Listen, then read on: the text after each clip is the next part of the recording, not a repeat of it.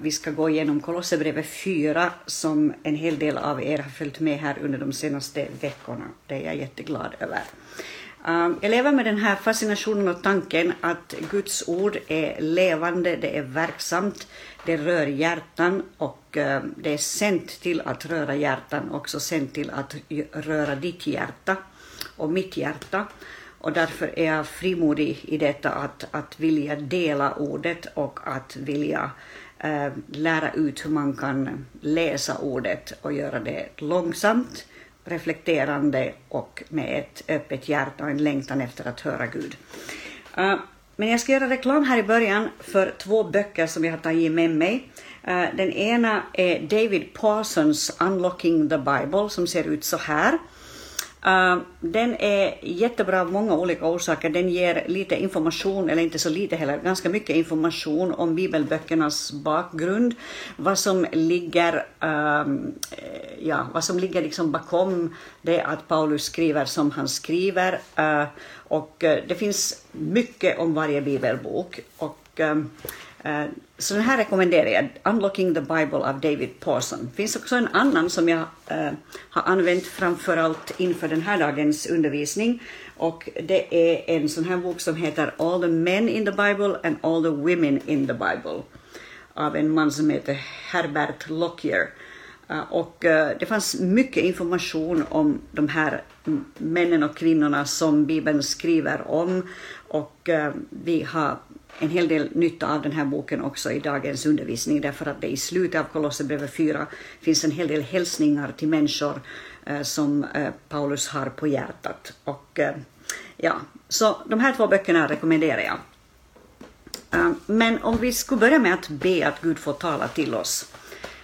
Alldeles, eh, vi ber alldeles kort. Jesus, jag vill bara enkelt be att du skulle tala till oss att du skulle öppna våra hjärtan så att vi hör dig, inte bara läser ord och uppfattar text, men att vi skulle uppfatta din vilja och din tanke och ditt hjärta i allt detta som vi läser. Amen. Um, jag har nämnt tidigare att um, det, är, det är liksom Paulus respons eh, gentemot synkretismen som på något sätt är huvudtemat i Kolosserbrevet. Synkretism betyder ju detta att man sammanblandar eh, religioner, man sammanblandar olika typer av, av tankegång. Och eh, eh enligt David Pawson som då skrev eh, om, om, också om Kolosserbrevet i just nämnda bok som, som jag hade fram här just, så, så hade de troende i Kolosse de hade tappat bort upplevelsen av Guds immanens. Immanens betyder detta att Gud är närvarande, Gud är här, Gud är i mitt hjärta. Uh, uh, att vara troende uh, och att vara det på ett sunt sätt är ju att klara av den här paradoxen att Gud är både hög och upphöjd, som Jesaja uttrycker det, och samtidigt så är han nära den som har ett förkrossat hjärta. Eh, och om vi förlorar den ena delen eh, och bara ser Gud som hög och upphöjd till exempel, men inte förstår att han också är nära eh, och att han är närmare än luften vi andas, då, då förlorar vi liksom um, Eh, sanningen om vem han är. Det går inte liksom att bara hålla i den ena biten. Det går inte heller att tänka så här att jag, för mig är Gud bara den som är nära. Jag, jag, jag vill inte ha någonting att göra med den där tanken att han är hög och upphöjd. Det gör också att vi, um, vi förlorar sundheten i kristen tro. Uh, vi behöver båda bitarna, vi behöver klara av den här paradoxen att Gud är hög och upphöjd och Gud är nära. Och enligt David Paulson så hade de troende eh, i Kolosse, de hade tappat bort den här upplevelsen av Guds närhet och Guds immanens. Och de fyllde gapet med änglar och andar som skulle liksom sköta kommunikationen med Gud på deras vägnar. De förlorade helt enkelt känslan av Guds närvaro. Samtidigt så hade de en väldigt, enligt Paulson en väldigt låg bild av vem Jesus var. Eh, och eh, Paulus berömmer dem i och för sig för deras tro och deras frukt, eller liksom den typ av frukt som de bär i tron. Eh, men, men samtidigt så är han inte nöjd över den bild de har av Gud och han försöker liksom komplettera den så att Gud blir både den som är hög och upphöjd men samtidigt den som är nära eh, och verkligen eh, intresserad av dem var och en personligen. Då ska jag läsa Kolosserbrevet 4 och eh, det här är alltså en lite speciell text därför att det innehåller, den innehåller väldigt många hälsningar där i slutet eh, till, till personer vars namn vi kanske inte så här normalt känner till. Jag ska försöka säga något lite om varje person som finns här i slutet. Eh, Paulus skriver så här, var uthålliga i bönen, vaka och be under tacksägelse. Be också för oss att Gud öppnar en dörr för ordet så att vi kan predika Kristi hemlighet. Det är för den jag är fånge. Och att jag talar som jag bör när jag avslöjar den. Uppträd förståndigt mot dem som står utanför och ta vara på varje tillfälle. Ert tal ska alltid vara vänligt, kryddat med um, salt, så att ni vet hur ni bör svara var och en. Vad mig beträffar ska Tykikus berätta allt för er. Han är en älskad broder och en trogen tjänare och medarbetare i Herren. Honom sänder jag till er just för att ni ska få veta hur vi har det och för att han ska uppmuntra era hjärtan. Med honom kommer vår trogne och älskade broder Onesimus som är en av er. Det ska berätta för er om allting här. Aristarkus, min medfånge, hälsar till er och det gör också Markus, Barnabas kusin. Honom har ni fått anvisningar om, ta väl emot honom när han kommer till er. Jesus, som kallas Justus, hälsar också. Bland de omskurna är dessa mina enda medarbetare för Guds rike. Det har varit till tröst för mig. Epafras, som är en av er, hälsar. Han är en Kristi Jesu tjänare som alltid kämpar för er i sina böner, för att ni ska stå fasta, fullkomliga och helt övertygade om allt vad Gud vill. Jag kan intyga hur mycket han arbetar för er och för dem i Laodikea och Hierapolis. Vår älskade Lukas, läkaren, hälsar till er, liksom Demas. Hälsa till bröderna i Laodikea och till Nymfas och församlingen som kommer samman i deras hus. När mitt brev har blivit uppläst hos er, se då till att det också blir uppläst i församlingen i Laodikea och att ni får läsa brevet som kommer från dem. Säg åt Arkippus, se till att du fullgör den tjänst du fått i Herren. Här skriver jag Paulus Eh, med min um, förlåt, här skriver jag Paulus min hälsning med egen hand. Tänk på mina bojor. Nåd vare med er. All right. Uh, då ska vi titta på den här texten från början. Uh, I den första versen som i min bibel har siffran 2. Uh, I den första versen så står det så här, var uthålliga i bönen, vaka och be under tacksägelse. Det är alldeles uppenbart att Paulus har en väldigt stor tro på bönens makt.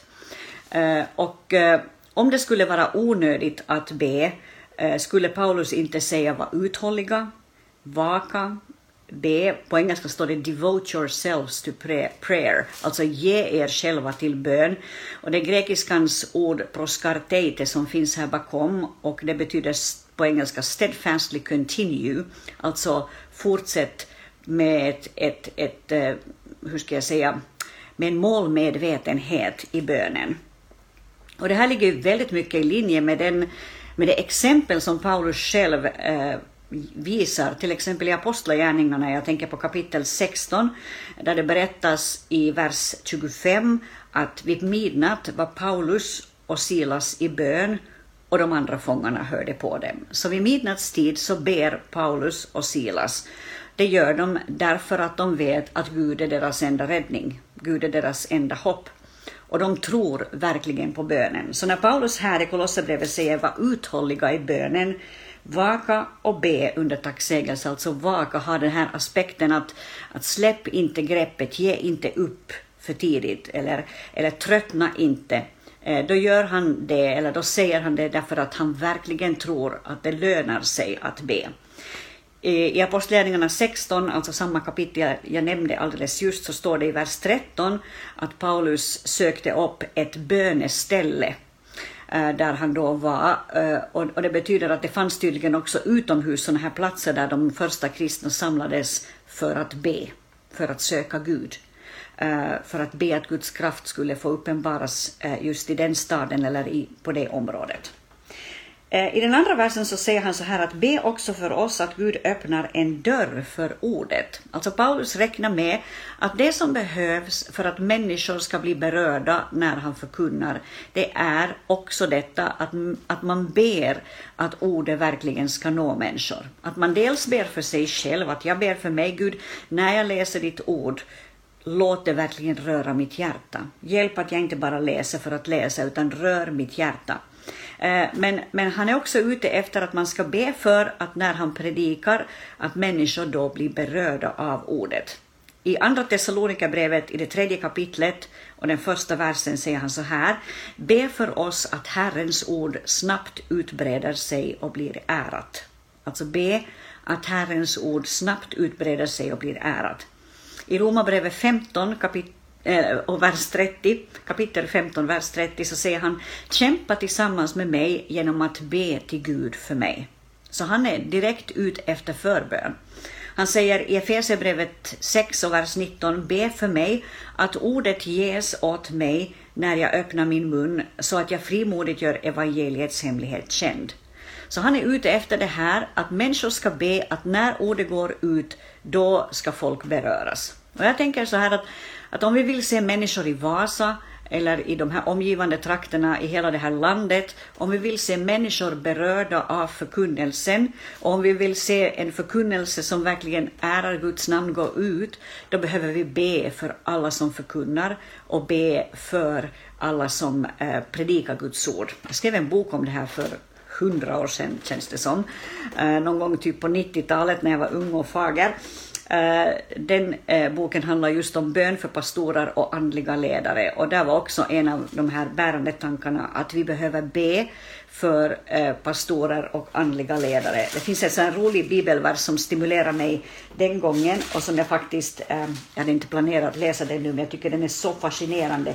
Den finns i Apostlagärningarna 6 där det står så här, uh, vi ska se om jag hittar det här nu. Um, uh, det är också uh, i ett sammanhang där, där det kommer människor till tro och eh, det står så här i vers 7 att Guds ord hade framgång och antalet lärjungar i Jerusalem ökade kraftigt. Även en stor skara präster blev lydiga mot tron. Så det hände också detta under att till och med en stor skara präster blev lydiga mot tron. Och det är kanske inte alls en, ett oviktigt böneämne också i vår tid, kanske mer än någonsin behöver vi be om att vi som pastorer och andliga ledare eh, i alla samfund verkligen eh, får komma till tro ordentligt eller komma tillbaka till tron ordentligt om vi har tappat någonting. Eh, så den här, den här ehm, ehm, uppmaningen som Paulus har här i Kolosserbrevet 4, detta att be, be att Gud öppnar en dörr för ordet, den är nog baserad på det att han vet att eh, det är bara Gud som kan röra hjärtan. Vi kan förkunna, vi kan försöka göra vårt bästa, men det är bara Gud som rör hjärtat. Och därför säger han då till exempel i Efesierbrevet 6.19 som vi såg just, be för mig att ordet ges åt mig när jag öppnar min mun så att jag frimodigt, frimodigt gör evangeliets hemlighet känd. Eh, I, i följande vers i Kolosserbrevet 4 eh, så säger han så här att be för mig att jag eh, kan tala som jag bör. Jag ska se hur den här exakta formuleringen var i vers 4, och att jag talar som jag bör när jag avslöjar den, alltså avslöjar Kristi hemlighet. Han ber alltså om, om de rätta orden, ber om förbön Eh, för att verkligen eh, kunna nå hjärtan och kunna hitta de rätta orden. Han litar inte på sin egen kompetens, på den respekt som människor kanske har för honom. Han behöver det här att Gud verkligen verkar, öppnar dörrar, rör vid människor och han behöver förbön för det. Och det här eh, är ju ett, eh, vad ska vi säga, det är det, det resultat som vi längtar efter överallt, att människor ska röras av ordet så att de kommer till tro och får en längtan efter att också växa i tro. Risken, utmaningen för oss som troende, om, speciellt om vi har varit troende länge, det är att vi kan tröttna i vår bön. Eh, och eh, det finns en, en liknelse som Jesus berättar i Lukas 18 i vers 1-9 som just handlar om det här. Han säger där i introduktionen, uh, jag ska läsa det alldeles så här snabbt till dig. Eh, Jesus berättade för dem en liknelse för att visa att de alltid borde be utan att tröttna. Och så berättar han om en domare som varken fruktade Gud eller respekterade människor. Och så fanns det en änka i stan som gång på gång kom till honom och bad om att få ut sin rätt eh, gentemot sin motpart. Och till en tid så ville inte den här domaren det, men, men sen till sist så sa han att även om han inte fruktar Gud eller har respekt för någon människa så vill, hon, vill han ändå ge den här änkan rätt därför att hon är så besvärlig och kommer igen, kommer igen, kommer igen. Och nu är det fantastiska att Gud inte har ett hjärta som den här domaren. Gud har ett gott hjärta, ett kärleksfullt hjärta. Så när vi vänder oss gång på gång, på gång, på gång till honom så är det inte till en, en trött domare vi kommer som till sist säger att låt henne få det hon ber om, utan det är en Gud vars hjärta är fyllt av kärlek och vars hjärta rörs vad gäller våra, våra böneämnen. All right. så ska vi gå lite vidare. Eh, vi går tillbaka till, till Kolosserbrevet. Eh, det står så här sen att uppträd förståndigt, nu är jag i vers 5, uppträd förståndigt mot dem som står utanför och ta vara på varje tillfälle. Eh, uppträd förståndigt, Alltså med tanken att hela ert liv är ett vittnesbörd om Jesus. Ibland blir vi lite så här delade eh, och vi kanske tänker att, att det viktiga är att, att vi förkunnar och att ordet går ut och att det går ut på ett bra sätt. Men vi kanske inte är så bra på att, att låta Gud jobba på vår karaktär, vårt sätt, vårt sätt att fungera med människor, eh, vår, vår vänlighet, vår förmåga att, eh, att ha stora hjärtan för människor. Allt det här som, under, som, som i Bibeln kommer in under rubriken Andens frukt. Eh, och här tror jag eh, Paulus är ute efter det där att vi behöver, vi behöver lära oss att uppträda förståndigt, att, att föra oss förståndigt i, eh, eh, i samhället där vi går fram. Att, att, vi, att vi med vår livsstil och vårt sätt att fungera också kan röra hjärtan. Att det inte bara är så att vi tänker att no, det viktiga är att vi predikar, sen kan vi vara lite hur som helst. Utan, utan våra hjärtan kan röra människors hjärtan och då kan det bli utrymme för att evangeliet kan sås in. Det var ju det som, som alla dessa prostituerade och knäckta människor rördes av när Jesus gick omkring, hans stora hjärta för dem, som på något sätt beredde vägen för att evangeliet skulle kunna nå dem.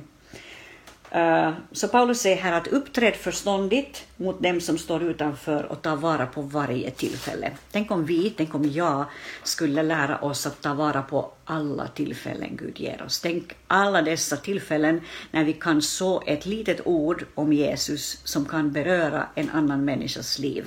Tänk vad det kan resultera, eller vad det kunde resultera i. Då säger han så här i vers 6, ert tal ska alltid vara vänligt, så det är samma tanke där. Kryddat med salt så att ni vet hur ni bör svara var och en. Alltså alltid vänligt. Alltid en känsla av att det här är en församling, det här är människor där hjärtat är stort.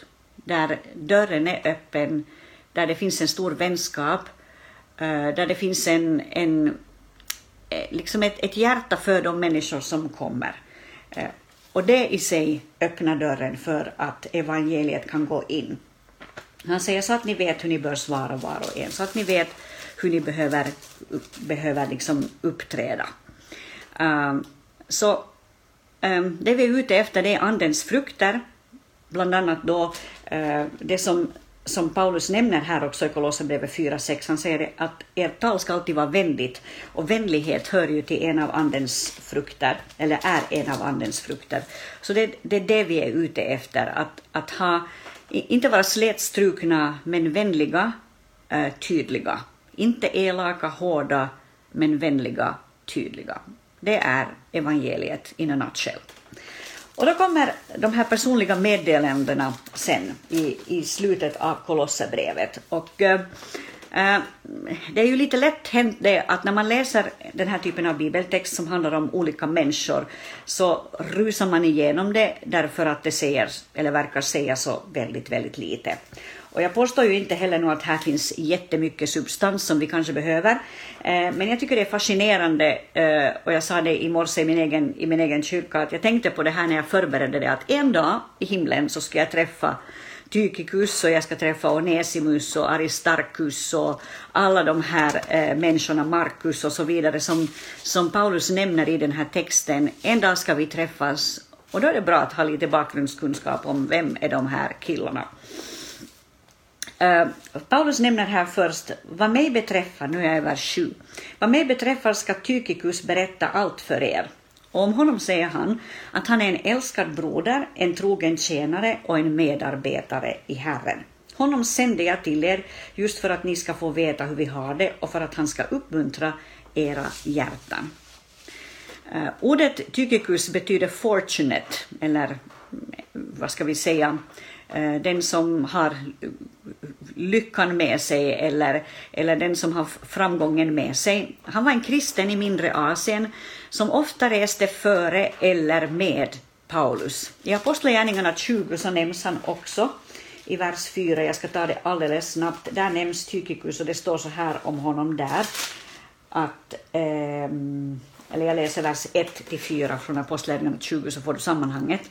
När oroligheterna hade lagt sig kallade Paulus till sig lärjungarna och förmanade och tröstade dem. Sen tog han farväl och for till Makedonien. Och när han hade farit genom det området och talat många uppmuntrande ord till bröderna kom han till Grekland, där han uppehöll sig i tre månader. Men då judarna förberedde ett attentat mot honom just som han skulle avsegla till Syrien, bestämde han sig för att resa tillbaka genom Makedonien. Och så kommer det. Med honom följde Sopater, Pyrhus son från Berea, Aristarkus och Sekundus från Thessalonika, vidare Gaius från Derbe och Timoteus samt, samt Tykikus, där kom han, och Trofimus från Asien. Dessa reste i förväg och väntade på oss i Troas. Så äh, Tykikus och de här andra de reste i förväg och de liksom förberedde arbetet antagligen på något sätt för Paulus. Äh, Paulus sände äh, Tykikus äh, till Efesus där han förmedlade och läste upp brevet för dem och detsamma gjorde han också i Kolosse. Han hade också någon typ av uppdrag som han skulle Eh, slutföra på Kreta. Det talas om det i Andra Timoteusbrevets fjärde kapitel och tolfte vers. Och Paulus talar mycket positivt om den här Tykikus. All right. Om vi då går vidare till, till Kolosserbrevet 4 igen för att hitta lite fler människor så står det så här. Med honom, alltså med Tykikus, eh, så kommer vår trogne och älskade broder Onesimus som är en av er. Det ska berätta för er om allting här. Eh, uh, Onesimus var Filemons slav som Paulus hade lett till tro. Och i Filipp, eh, inte Filipperbrevet utan i Filemons brev i verserna 10 till 19 så skriver Paulus jättepositivt om denne Onesimus. Det är riktigt så att hjärtat rörs av den här texten. Och det blir uppenbart att eh, Paulus är, är glad över den här mannen och det är också uppenbart att han har fört honom till tro. Och jag gissar ju att det är lite så att, att om man får vara med och föra en människa till tro så blir liksom kopplingen där nog lite starkare än med andra människor. Jag har några sådana upplevelser i mitt liv äh, där jag har inte fått se jättemånga människor komma till tro, men, men speciellt under den tiden jag jobbade i Kokkola som pastor så var det väldigt många vietnameser som kom till tro studeranden alltså. Och, eh, och bland dem så fanns det några som verkligen, verkligen på något sätt stannade i hjärtat. Jag har ingen kontakt med dem nu direkt så här aktivt, eh, men följer med deras liv liksom på, på grund av välsignade Facebook och lite andra sätt. Och det är fantastiskt att få ha den där kopplingen tillsammans och veta att, att uh, den här människan har fått hitta Jesus, den här människan har fått bli en Jesu efterföljare och jag fick vara med och hjälpa honom eller henne till det. Det står så här i Filemon, vers 10-19, om denne Onesimus som alltså hade kommit till tro genom Paulus. Även Uh, låt mig se, nej nu startar jag fel vers, jag ska starta vers 10. Jag vädjar till dig för mitt barn, han kallar honom för sitt barn, som jag har fött i min fångenskap, för Onesimus, som förr inte var till någon nytta för mig, förlåt, som förr inte var till någon nytta uh, för dig, men nu är till nytta både för dig och för mig. Honom skickar jag nu tillbaka till dig. Det är som att sända mitt eget hjärta. Notera vad han säger om den här killen. Det är som att sända mitt eget hjärta. Egentligen vill jag behålla honom hos mig så att han skulle kunna vara till hjälp i ditt ställe när jag nu sitter i fängelse för evangeliets skull. Men utan ditt samtycke har jag inte velat göra något, för, det goda som du gör inte, för att det goda som du gör inte ska ske av tvång utan av fri vilja. Kanske blev han skild från dig en tid för att du skulle få honom tillbaka för alltid, inte längre som en slav, utan som något mer, en älskad broder. Det är han i högsta grad för mig, hur mycket mer då inte för dig, både som människa och som broder i Herren. Om du alltså anser mig vara din förtrogne vän, så ta emot honom som om du skulle ta emot mig. Uh, har, han gjort dig något orätt, förlåt, har han gjort dig någon orätt eller är han skyldig dig något, så för upp det på min räkning. Jag, Paulus, skriver med egen hand, jag ska betala. Jag ska också kunna säga, för upp det på din räkning eftersom du är skyldig mig dig själv. Så i den här texten i Filemon så hittar vi Paulus stora kärlek till den här unga killen som han har fört till tro, Onesimus. Och det här är nog en utmaning till oss att verkligen eh, att på något sätt få tag i det här, att församling handlar ju om den här typen av relationer.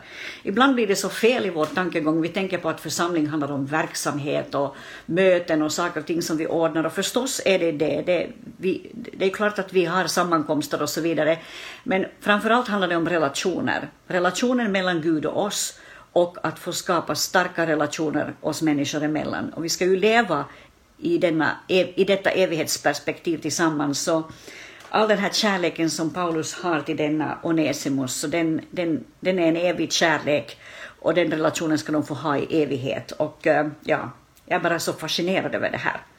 All right, vi går lite tillbaka, Kolosserbrevet 4. Sen talar Paulus om, om en man som heter eh, Aristarchus som egentligen betyder, ordet betyder the best ruler, eller den, den bästa regenten. En makedonisk man som reste med Paulus. Han var Paulus lärjunge, Paulus medhjälpare.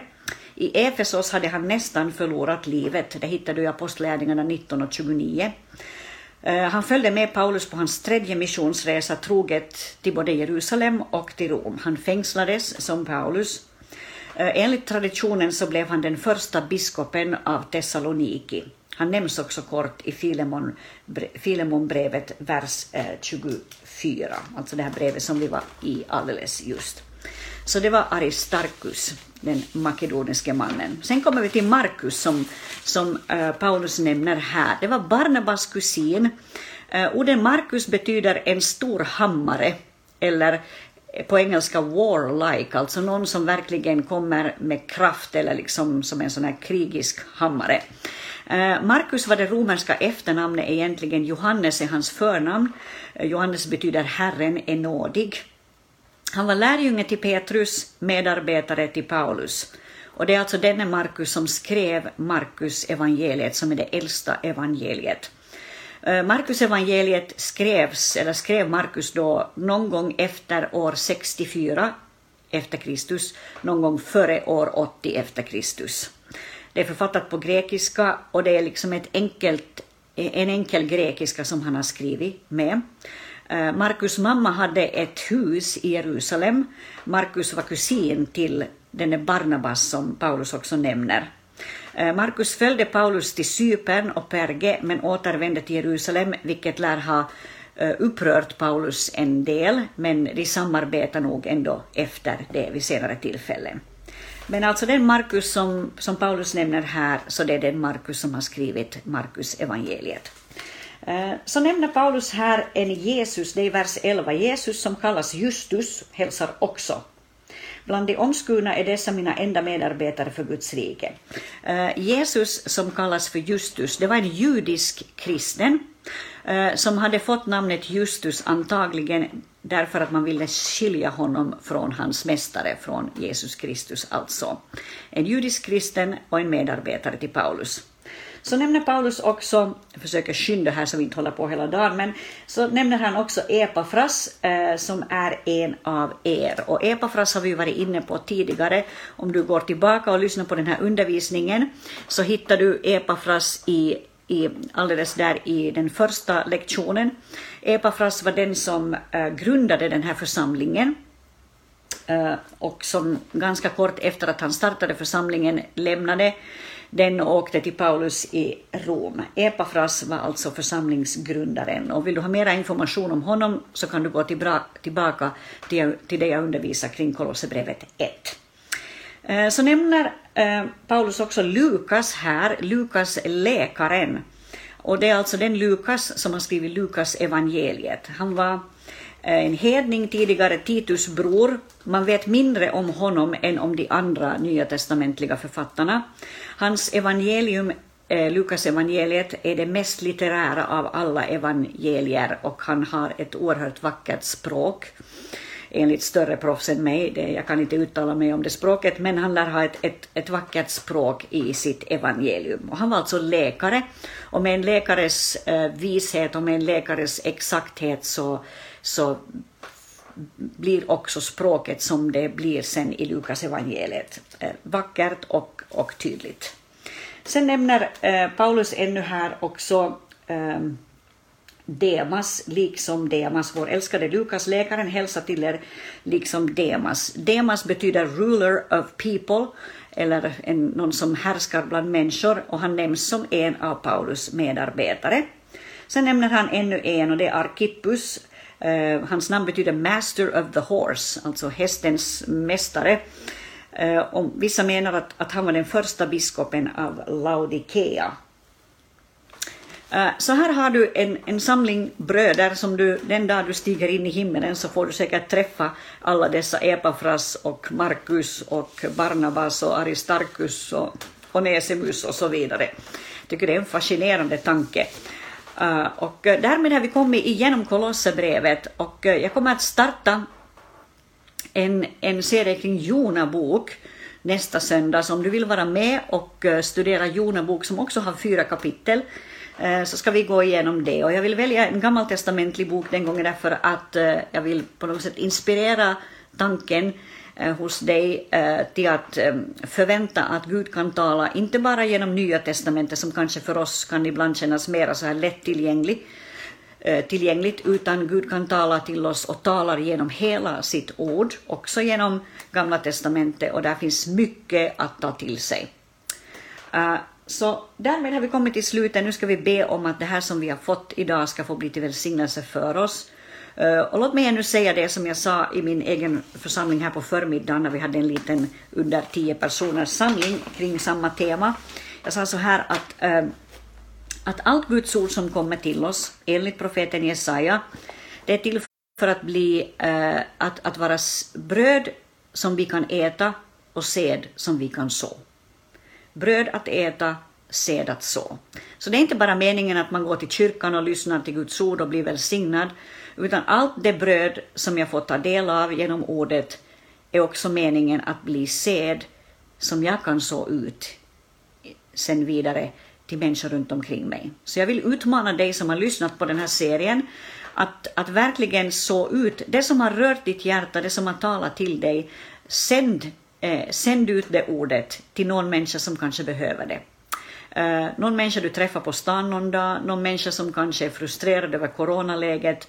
Ta ordet, eh, inte vilket ord som helst, utan det ord som Gud kanske sätter på ditt hjärta just då och låt det bli en sådd i den människans liv som kanske rör henne just då. Så ordet är tänkt att bli sed som vi sår och bröd som vi äter. Nu har vi fått äta, nu är det dags att så. Imorgon är det måndagen den 18 januari Eh, och vi lever mitt i underliga tider. Låt oss så ut av det som har välsignat oss så att det får bli till välsignelse för många fler. Jesus, det ber vi om. Hjälp oss att verkligen ge ut av allt det vi får, så att vi inte bara blir ordets hörare, men också dess görare. Jag ber om välsignelse över alla som har lyssnat. Jag ber om en hunger, inte efter bröd, men efter att höra ditt ord ta emot ditt ord och förvandlas av ditt ord. Herre, var du med var och en. Om någon är sjuk eller är på något sätt uh, orolig för de här tiderna som vi lever i eller kanske till och med smittad av corona så ber vi om hälsa och läkedom mitt i den här utmanande tiden. Hjälp oss som, som Guds folk att vara på rätt plats i rätt tid, att så ut ordet, både sådana dagar när det finns en mottaglighet och sådana dagar när det inte finns det i goda tider och i sämre tider. Herre, ge oss en entusiasm och en kraft som gör att vi springer vårt lopp ända till den dag du tar hem oss. Det ber vi om i Jesu namn. Amen. Gud välsigne dig och missar du någonting av det här så kan du lyssna på det om en liten stund när, när det kommer på Facebook på nytt. Eh, jag önskar dig en jättefin vecka. Ha det riktigt, riktigt bra.